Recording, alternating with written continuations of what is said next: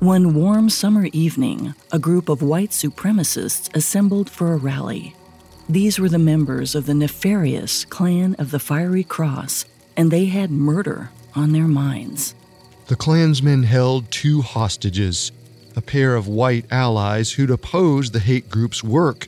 Now, the secret society wanted to teach the social justice advocates a fatal lesson. But just before the hooded terrorists could lay a finger on their captives, a newcomer burst onto the scene. He wore a blue, skin tight bodysuit, bright red boots, and cape. Emblazoned on his chest was a sigil, a stylized letter S. It was Superman. With a few punches, the Man of Steel broke up the Klan rally. He sent the racists running in fear and ensured the captive's safety before soaring on. Once again, the hero had won the day. Of course, that scene was a work of fiction, a sequence from the 1946 radio show, The Adventures of Superman. But the creative team behind the program hoped they'd change the world for the better. Just as Superman defeated the Klan in the show, they planned to strike a blow against organized hate in real life. Until the 16 episode arc finished airing, though, it was impossible to say if their broadcast would actually make a difference. Perhaps their bold story would be entertaining without changing any hearts or minds. Or it would put a target on the writers' backs once they angered the real Klan.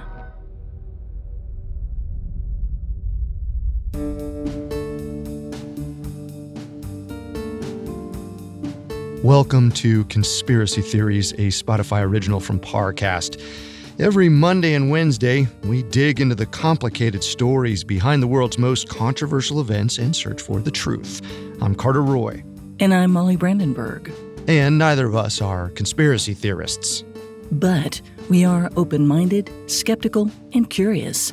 Don't get us wrong. Sometimes the official version is the truth. But sometimes it's not. You can find episodes of Conspiracy Theories and all other Spotify originals from Parcast for free on Spotify.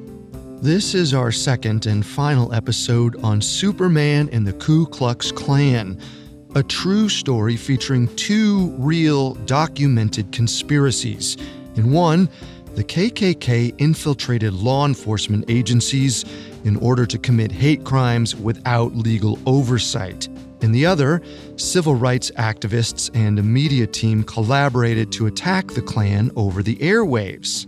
Last time, we explored the life of Stetson Kennedy, a civil rights activist who believed he could disempower hate groups by exposing their secrets to the world.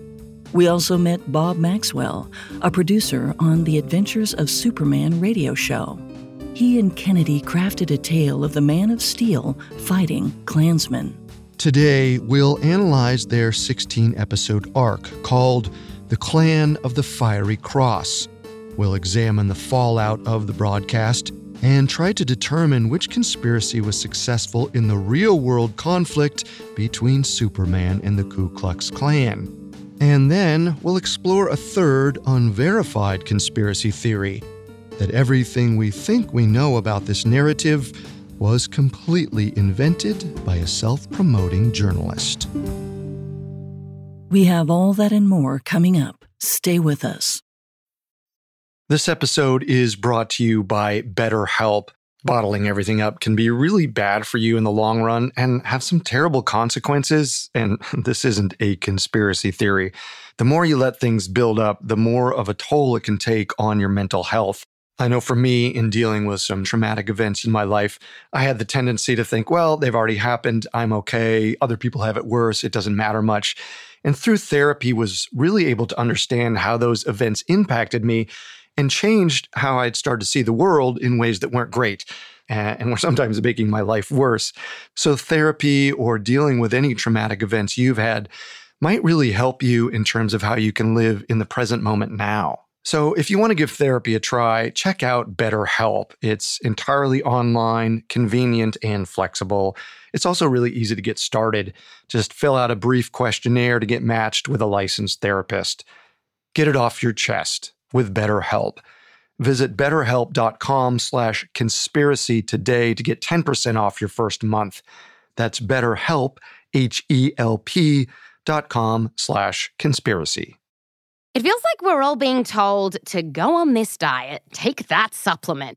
Ozempic will give you depression, but you know what'll cure that? Weed. Or you could try to balance your hormones. At Science Versus, we're like, what the f is going on? Forget the crap online and listen to Science Versus. Just the facts. Oh, and a bunch of stupid jokes. What is a ghost's favorite fruit? Blueberries. That's Science VS. New season out on Spotify soon. If you're interested in crazy stories from the wild world of organized crime, scams, gangs, cartels, mafias, drug dealers, and everything fun like that, have we got a podcast for you? The Underworld podcast is hosted by two conflict journalists, Danny Gold and Sean Williams, who have reported on all sorts of dangerous people in dangerous places. Every week, they bring you a new episode on international organized crime from a new corner of the globe. You can find the Underworld podcast on Spotify or wherever you get your podcasts. In the 1940s, progressive journalist Stetson Kennedy reportedly quit his job to infiltrate the Ku Klux Klan. According to his memoir, The Klan Unmasked, he soon discovered the KKK was involved in a real world conspiracy. They'd infiltrated police forces, state governments, and other public institutions to ensure they'd be treated like they were above the law. He saw evidence of this everywhere in the traffic cop who looked the other way when a car full of Klansmen picked him up in broad daylight, in the squad car that sped past him after the hate group incited a vehicular collision, and in the various KKK members who Kennedy knew were law enforcement officers by day. So, Kennedy created a counter conspiracy believing the only way to stop them was to make them look ridiculous. He connected with the creative team on The Adventures of Superman, specifically the radio show's producer, Bob Maxwell. Together, Maxwell and Kennedy developed a 16 episode arc as a part of Operation Intolerance, an effort to incorporate more socially conscious messages into their programming. Over the course of about three weeks of episodes, Superman battled a thinly veiled KKK stand in called the Clan of the Fiery Cross. The fictional story incorporated real world details about the Ku Klux Klan, courtesy of Kennedy's intelligence. You can listen to the full run online, and we highly recommend you do. In the meanwhile, we're going to recap the broad strokes of the story, which opened on a quiet taxicab conversation between Clark Kent and his companion, Jimmy Olsen. Jimmy is the manager of a local Little League team, and his star pitcher used to be a boy named Chuck Riggs. Recently, a new family moved to Metropolis. Their son, Tommy Lee, is an excellent pitcher who has superseded Chuck as a starter. The brewing tensions between Tommy and Chuck go deeper than just baseball, though. Chuck's uncle Matt is a member of the evil clan of the Fiery Cross. So when Chuck tells Uncle Matt about losing his starting position and about Tommy hitting him with a tight fastball during batting practice, Uncle Matt uses his position to retaliate. Soon, he leaves a burning cross in the Lee family's front yard. Seeing his players in conflict, Jimmy seeks advice from a trusted adult, Clark Kent. And Clark immediately recognizes the Lee surname, presumably because he's a reporter with an ear to the ground. He's heard Tommy's father has been dealing with harassment from the Klan, just like Tommy is now. Clark decides he has to do something and he's well positioned to take action. Little does Jimmy know, Clark Kent is secretly Superman.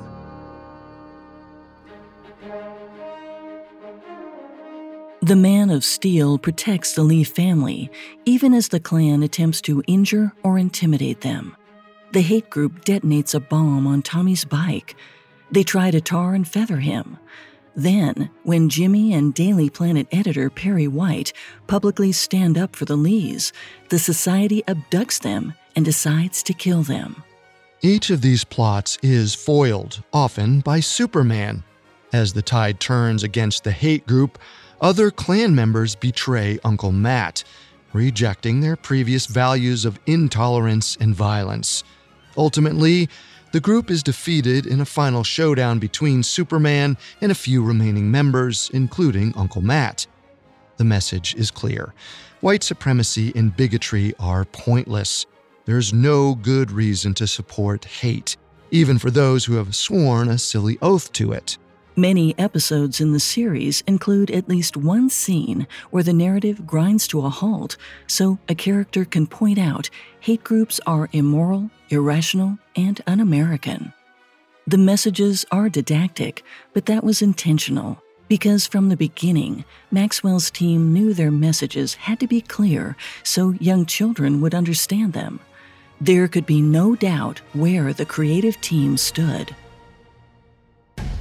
These speeches promoting diversity and condemning bigotry didn't all come from one character.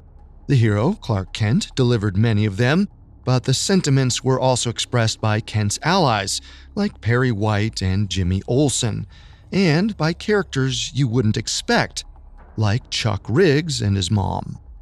Yes, Chuck Riggs, the boy who kicked off the conflict. As the series progresses, Chuck comes to realize intolerance and bigotry are wrong, while acceptance and equality are right. He ultimately turns on his uncle and collaborates with Superman to take down the Klan. Perhaps this was supposed to show tolerance and diversity were universal values, something all kind and decent people believed in, even those who weren't always as good and upstanding as they'd like. Maybe the adventures of Superman writers hoped to normalize social justice even as they mocked and undermined the bigoted views of the fictional Clan of the Fiery Cross. Even the head of the Klan poked holes in white supremacist philosophy during a speech to Uncle Matt. He described Klan members saying, quote, they're saps who believe drivel, such as a man is a dangerous enemy because he goes to a different church the little nobodies who want to believe some other race is inferior so they can feel superior. The jerks who go for that 100% American rot. You must know there's no such thing as what we call 100% American. The leader went on to call Fiery Cross values like racial purity and intolerance hokum. In reality, the organization existed solely to enrich its founders and bosses. The Klan was a money making scheme all along. This fit with what Stetson Kennedy reportedly discovered during his time undercover with the real Klan. As we discussed last time, the KKK of the 1940s preyed on and weaponized bigotry, but was also structured like a pyramid scheme, a club that nickel and dime new recruits and members to enrich those at the top.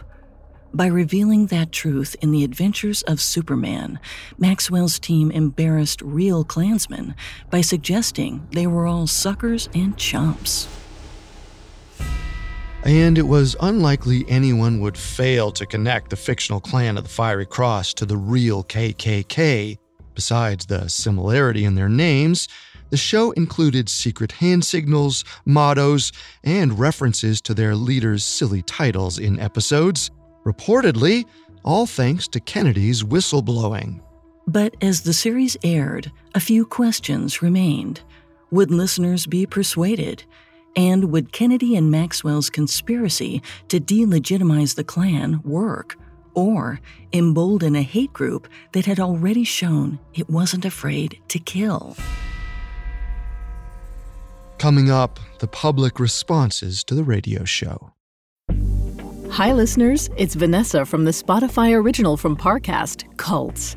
Next on our series, a four part deep dive into the religious movement known as the Moonies.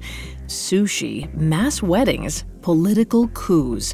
Discover the many business ventures, beliefs, and scandals of this headline making sect. This is one special you do not want to miss. You can also catch up on hundreds of classic episodes and new ones each week by following Cults free on Spotify. Find out what turns a natural born leader into a vessel for wreaking havoc. Enjoy a new episode of Cults every Tuesday, free and only on Spotify.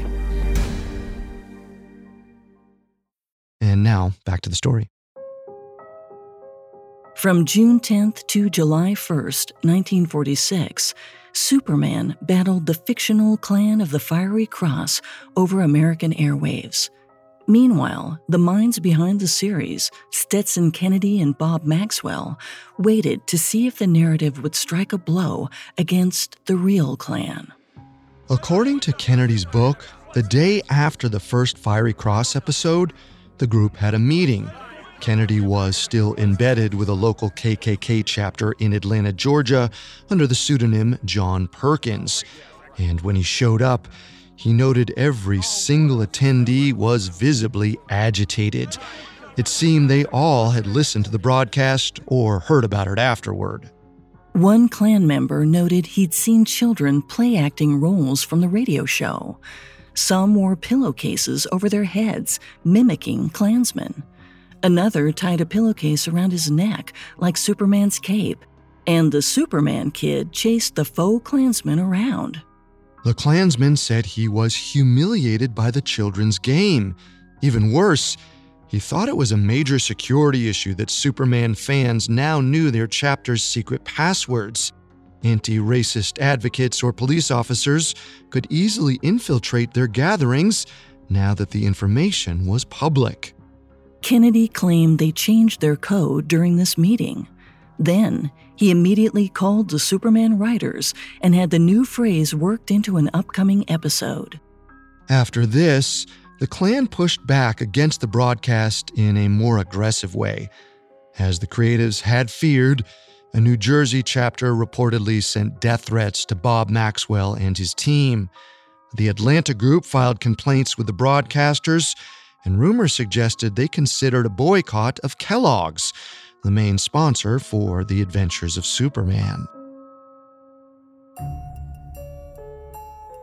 Ultimately, though, the Klan's threats were empty. The boycott never took off, if the group even attempted it. Furthermore, when the Society attempted to organize protests, few showed up. Among Man of Steel fans, the Clan of the Fire Cross episodes were a massive success. By and large, critics raved about the storyline. Listeners kept tuning in. Over the course of Operation Intolerance, the Adventures of Superman leapt from fourth place to number one in the children's program category of the Hooper ratings a precursor to today's Nielsen ratings. More importantly, the politics of the narrative worked exactly how Kennedy and Maxwell had hoped. Nearly overnight, the Klan's reputation changed.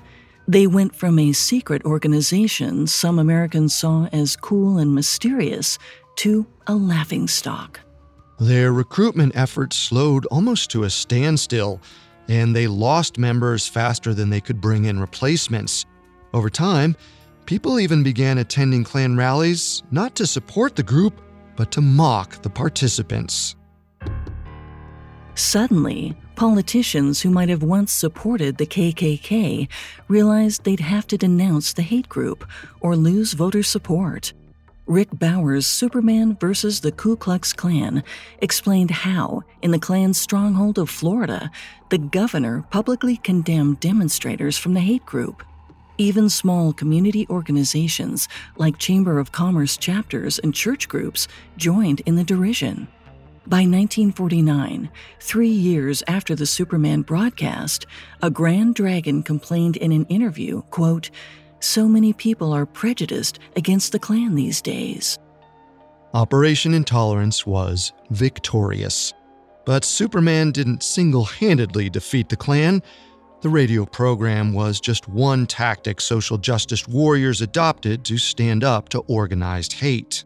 Besides producing the Clan of the Fiery Cross episodes, local advocates passed laws making it illegal for protesters to cover their faces, which meant Klansmen couldn't preserve their anonymity at public gatherings. And Kennedy kept fighting to expose the bigots' misdeeds. As we mentioned before, he was still reportedly undercover with the Klan when the Superman program debuted, but he couldn't stay embedded forever. At some point, he'd have to reveal himself. That time came thanks to another hate group called the Columbians. The Columbians were neo Nazis who pushed their own message of white supremacy. And at some point in 1946, Kennedy was able to use his sources to obtain information about the organization's inner workings. In 1947, Georgia prosecutors brought charges against the Columbians basing part of their case on Kennedy's information. As described in his memoir, the day he was supposed to testify, Kennedy walked into a courtroom that was packed with Klansmen. They all knew him as John Perkins, the pseudonym he'd used during his time undercover. And they greeted him with joy, thinking he was there to show his support for the accused bigots. A few even performed their secret handshakes with Kennedy, right there in front of the judge. Once the hearing began, a clerk announced a list of witnesses set to testify. As he called each name, the person confirmed they were in attendance. Then the clerk reached Stetson Kennedy. A murmur swept through the courtroom. Everyone knew Kennedy was a civil rights activist who'd exposed Klan secrets in the papers but no one knew what he looked like. Many Klansmen were shocked to realize their mysterious enemy was right there in the room with them. And that's when Kennedy stood and spoke softly. Here. The court flew into an uproar. The Klansmen who'd once seen Kennedy as a friend and ally shouted threats and tried to charge the witness. Kennedy looked to the courtroom police for help, and they intervened, reluctantly. Even there, with hate on trial, many authorities still seemingly sympathized with the KKK. Kennedy's cover was blown, and his time with the Klan was over, but he'd accomplished plenty. Besides contributing to the adventures of Superman, his testimony helped secure a conviction against the leaders of the Columbians. And he advocated for the House Un American Activities Committee to investigate the KKK. The committee was supposed to examine any individuals or groups who were deemed disloyal to the United States. In practice, this meant they often prosecuted communists and suspected communists throughout the Red Scare. The Klan had nothing to do with Marxism, but Kennedy still believed they were unpatriotic and treasonous. So, he reportedly wrote several letters to the committee, all of which went ignored. Kennedy realized if he wanted the government officials to take his complaints seriously, he'd have to get their attention. He still had the robes he'd bought when he first infiltrated the KKK, so, according to the Klan Unmasked, Kennedy dressed in full attire before visiting Capitol Hill when he arrived at the House Un American Activities office, he approached the reception desk. The clerk refused to make eye contact. He was clearly uncomfortable having what appeared to be a Klansman in the office. Nevertheless, Kennedy stood in front of him until the receptionist looked him in the face. Then he said, quote, Months ago, I wrote this committee offering to give it evidence of the un American activities of the Ku Klux Klan. Since I can't seem to get a written reply, I've come for an oral one. The employee offered to find someone to hear Kennedy out and disappeared into a back room. Kennedy took a seat in the waiting area. As the minutes passed by, a small crowd gathered near reception. Clearly, word had gotten out there was a uniformed Klansman in the federal building, and this was notable enough to attract spectators. Yet nobody intervened to ask Kennedy to leave. Even once the Capitol Police arrived, everyone sat quietly and watched him. Finally, after about 15 minutes, the officers escorted Kennedy out of the room. When he mentioned a Klan code word to them, they responded with confusion. They weren't affiliated with the hate group. Perhaps this reassured Kennedy, because later during questioning, he explained everything. The police seemed grateful to learn the activist wasn't really a member of the hate group, and they let him go. But by this point, his long wait on Capitol Hill and his brief apprehension had drawn some attention. The press were waiting outside the building, and they wanted a statement from Kennedy. The coverage in the papers and a follow up visit, this time in street clothes, finally got Kennedy an answer. He sat down with an official on the House Un American Activities Committee and was told the following They had no intention of investigating the Klan. And sadly, this refusal to take any formal action meant the secret society could continue to operate. They were weaker than they'd been before the Clan of the Fiery Cross aired, but they were still active. The Klan recovered some of their influence in 1948. Testifying in front of the Senate Armed Forces Committee, Dwight D. Eisenhower publicly announced his support of military segregation. He claimed he wasn't motivated by bigotry, but out of supposedly benevolent concerns that people of color wouldn't be able to keep up with white citizens. In a statement to the Senate committee, he said, quote, in general, the black man is less well educated than his brother citizen who is white. And if you make a complete amalgamation, what you are going to have is in every company, the black man is going to be relegated to the minor jobs, and he is never going to get his promotion. Of course, Eisenhower's pro segregation stance would only perpetuate the inequalities he claimed he was so concerned about. And this type of thinking revealed a discouraging truth. Though mass media and other strategies could deal an effective blow against organized hate groups, it would take so much more than a few episodes of Superman to win the war against bigotry. And even the most powerful anti racist narratives had the potential to unravel. Coming up, the ways Superman changed social activism. Now back to the story. In June 1946, the Adventures of Superman radio show aired a 16 part arc on the fictional Clan of the Fiery Cross.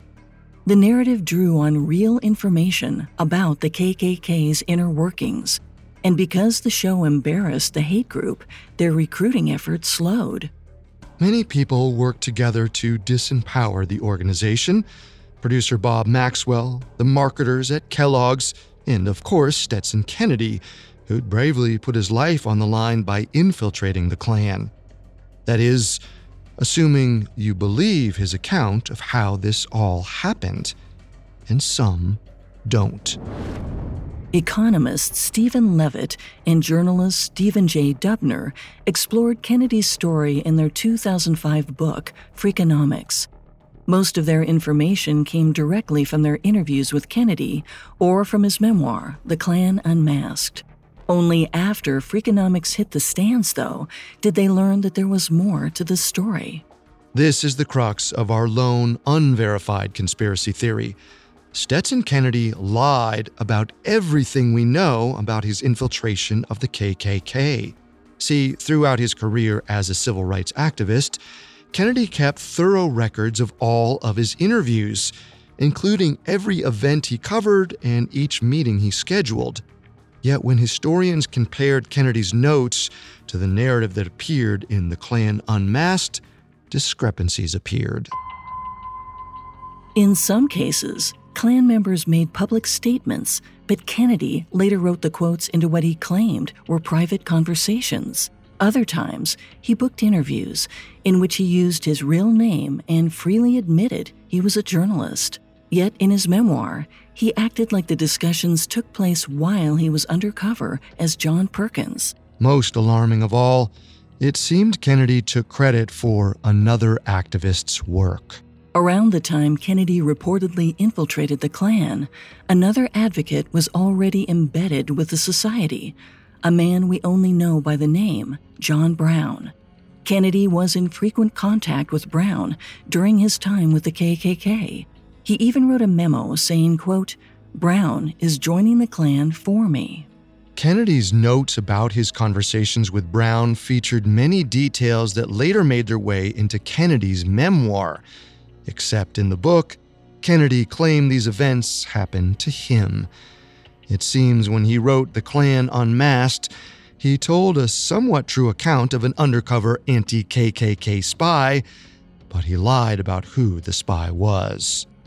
And to round out the narrative, he may have invented or exaggerated other details, like his story about how the Klansmen were alarmed their passwords were being shared on the radio show.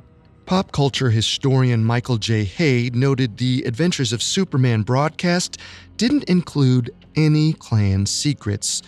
Nearly every detail about their rituals, structure, and titles were already public knowledge when the episodes were written. Plus, the radio show didn't include a single KKK password, current or otherwise so the secret society members had no reason to change their code phrases when the episodes aired. The narrative Kennedy laid out in his memoir was impossible. Kennedy may have exaggerated his alleged infiltration. Many of his anecdotes focused on how the authorities didn't do anything until he spurred them to. For example, in his book, he described a meeting he took with an FBI agent who'd never seen a Klan membership card before. He implied this was because the FBI hadn't bothered to thoroughly investigate the hate group. It seemed Kennedy was the only activist interested in exposing the KKK.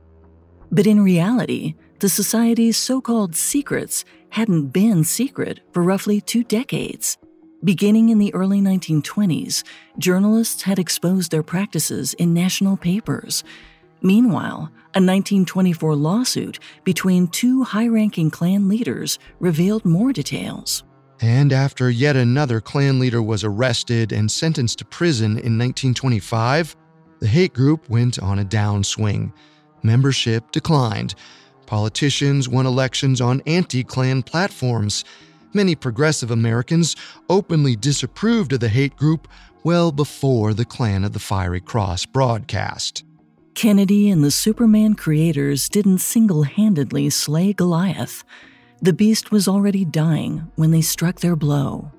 That said, the broadcast did correlate with a downturn in Klan recruitment efforts. Superman wasn't the only factor in the hate group's decline, but it still played a role. And Kennedy did collaborate with Maxwell to craft the arc. There aren't many details on exactly how the story was broken, but it's certainly an interesting coincidence that Kennedy and fictional character Chuck Riggs both had uncles in the hate group. And both boys eventually grew to oppose organized hate. Perhaps Kennedy shared some personal biographical information with the writers, which then made its way into the series. We also know he really did divulge details about the Klan's operation. It's just harder to say whether he gathered that intel himself undercover or if he stole it from John Brown and other investigators. Kennedy certainly had the motive to lie about his involvement and the opportunity.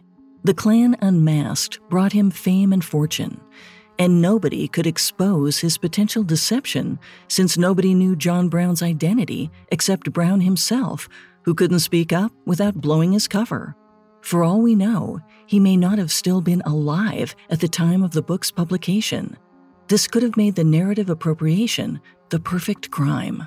That said, in his book, Kennedy mentioned several other civil rights activists who helped him infiltrate meetings, and they later confirmed he really did attend rallies undercover. Additionally, his story about testifying against the Columbians was true. Under oath, he talked about infiltrating the hate group and collecting intel on its operations. Ultimately, we know Kennedy took real risks and did some undercover work. It's also undeniable he exaggerated certain details, and his notes strongly suggest he borrowed Brown's experiences for his book. I don't believe Kennedy lied about everything in his memoir, but it certainly appears he pulled the specifics of how he came across his information from other people. For me, this conspiracy theory is an 8 out of 10. I'm inclined to agree with that score and your reasoning. Kennedy helped advance civil rights, sharing key information with Bob Maxwell. He played an important role in the fight against the Klan, telling a meaningful story that resonated with so many Americans, even if it wasn't true. Unfortunately, Kennedy's dishonesty undermined his legacy and his reputation. Narratives don't always have to be accurate to have power.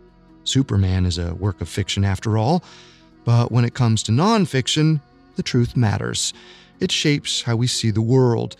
And if we misrepresent reality, we end up with a less authentic and less nuanced perspective. We may never know the truth of how involved Stetson Kennedy was with the Klan, but his memoir made for a great story. Ultimately, that's what this account is about stories. Whether it's Kennedy exaggerating his role in the infiltration conspiracy, or a team of writers making up adventures for Superman, everyone has a story. And we know now narratives can be powerful enough to take down real world hate groups. By the 1940s, the Ku Klux Klan had seen millions of members join its ranks over the years. It had raised abundant funds and had even gotten police officers on its side. But the group couldn't prevail against the changing tide of public opinion and a popular radio program. But as we mentioned before, the broadcast didn't end the organization entirely. The Klan experienced a resurgence during the civil rights era. Throughout this period, hate groups, including the KKK, committed an estimated 138 bombings. The Klan also burnt down 30 black churches in Mississippi alone. In 1965, their ranks swelled back to around 40,000 members. Finally, the FBI took a cue out of Stetson Kennedy's playbook. In the 1960s, they sent several agents undercover to learn the hate group's secrets and structure. These operations have drawn some criticism. Given how many operatives the Bureau had within the Klan, they likely could have prevented several hate crimes. But it seems some agents preferred to maintain their cover rather than save lives which is a disappointing continuation of the theme Stetson Kennedy observed during his own alleged operation. Officials were all too often reluctant to interfere with Klan operations, even when they were ostensibly trying to bring the hate group down. But finally, the investigations, the exposes, and the federal probes bore fruit. In 1965, they arrested and sent to prison several Klan members. This scared many away from the organization, and their numbers declined afterward. Thankfully, the end of the 1960s coincided with another downturn in Klan activity. But even now, nearly 60 years later, the organization is still active, and more hate groups are emerging every year. Over 75 years have passed since the original broadcast of the Clan of the Fiery Cross. However, Many of the social issues Maxwell and Kennedy tackled persist to this day. Luckily, they gave us a framework we can use moving forward. Social justice advocates know how to publicly discuss organized hate and reclaim the narrative.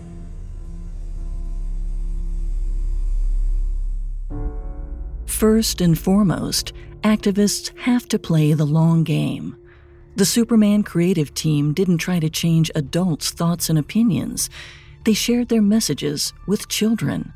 One anonymous executive described their work as planting a thought egg into listeners' minds, and it might take years before the egg would hatch and grow into fully formed ideas about tolerance and anti racism. Second, the Superman series didn't only depict the Man of Steel saving the day, ordinary people rose to the occasion. From editor Perry White standing up to Klan intimidation, to Jimmy Olsen acting as an ally, to Tommy Lee and his family, to Chuck Riggs bravely defying his racist Uncle Matt.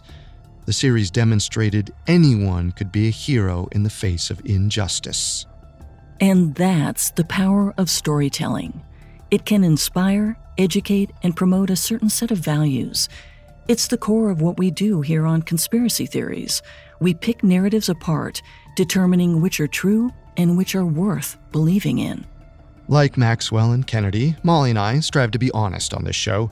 Even when we're covering conspiracies that seem uh, less than credible, we look for what lessons we can take away from them. And our hope is that you, our listeners, carry those lessons into your own life. This week's episodes have been a story of hope, but also a warning. In real life, we can't count on superheroes to rescue us. Superman doesn't exist. Neither does the version of Stetson Kennedy who appeared in his memoir. But anyone who's willing to take a stand can still save the world.